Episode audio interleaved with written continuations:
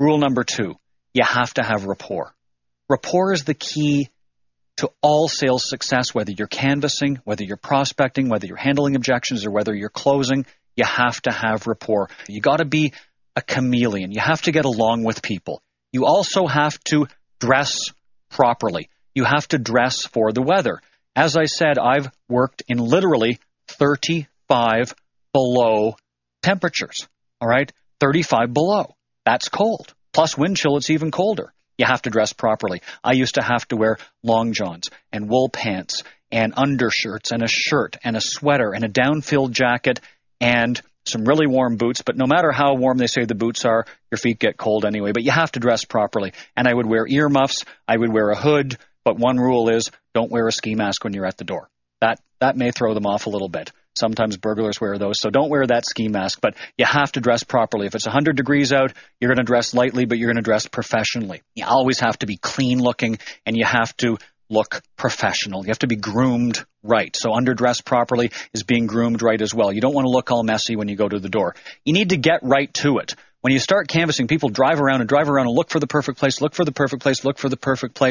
Well, in reality, the perfect place is where there's people home. All right, you want to get right to it. You want to get right to it where there's people home. So the only thing I look for is cars in the driveway or a sign of life. I never want to go to doors where there are no people home because that slows down my momentum. I only want to go to houses where it appears there's people home. So if I go to a street and there's cars every third home or there's a sign of life every third home, that's where I go. I don't go in between because I don't want to lose my momentum. Don't waste time. One thing you don't want to do is you don't want to waste precious time either. In between your canvassing, don't take a lot of breaks. Don't throw off your momentum. Keep going. Put in your 7-8 hour day and just keep going. Your body language has to be powerful yet relaxed. Again, one of the 7 fundamentals of a perfect presentation is body language. You have to have good body language. You have to have good energy level. You have to have good transference of feeling. This is 50% of a proper lead-in to a canvas presentation. It's your body language. If you go up and your head's down or you're looking all nervous, you're twitching all around, it's not going to be good. You need to walk up.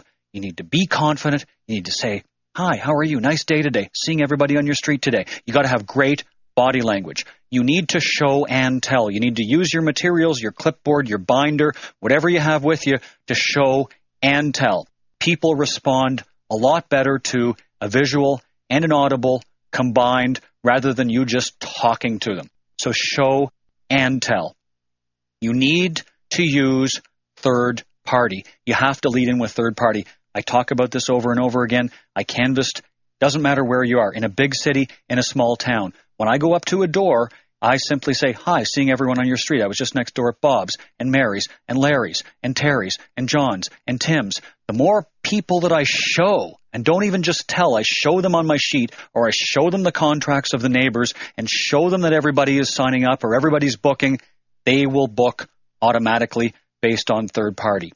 You need to vary your script based on the time of year. This is so important because you have to give people a reason why you're there. So, for example, with our weight loss business right now, You Weight Loss, we say that we are around because June is health month. Well, you know what? At You Weight Loss, September could be health month too, but it could be health month because everybody's back to work and back to school, so it's health month. Or we could be coming around in December because the holidays are coming. Or we could be coming around in January because it's New Year's resolution time. So you need to vary your script to explain the reason why you're coming around and the time of year. People want to know why you're at their door. You need to give them a reason.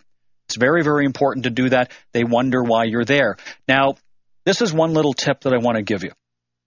When you're at the door, if somebody peeks out the window at you, you need to put up your hand and wave. Give them a big wave and a big smile.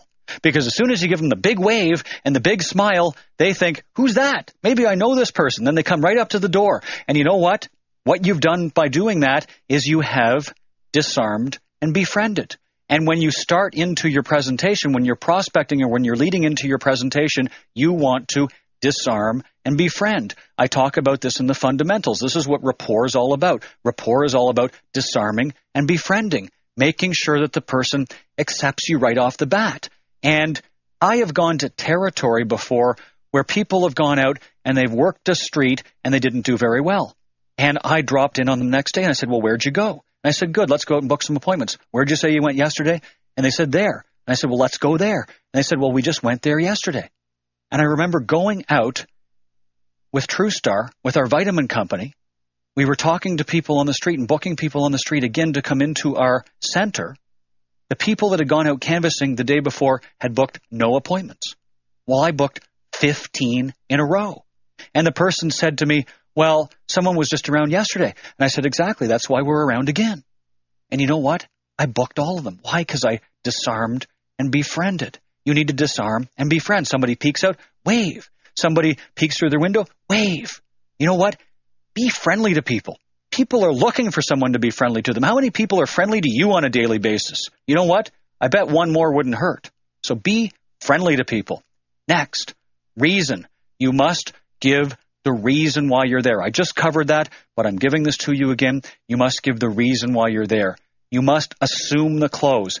This is one of the fundamentals. You always assume the clothes no matter what. When you are canvassing, you assume the close, whether it's an appointment, whether it's a deal that you're writing, you always assume the close. We get more into this in the next few chapters on closing the sale.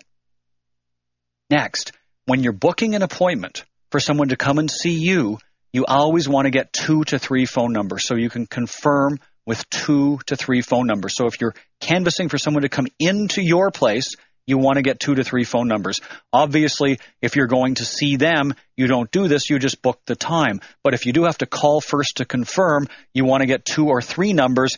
These days, everybody has a cell phone, and less people answer their home phone. So make sure that you get 2 to 3 phone numbers. After you've booked the appointment or after you've closed the deal, you need to lightly resell. You always need to resell afterwards and reassure someone that they've made the right decision. The next thing you need to do is you need to build momentum. And this is so important.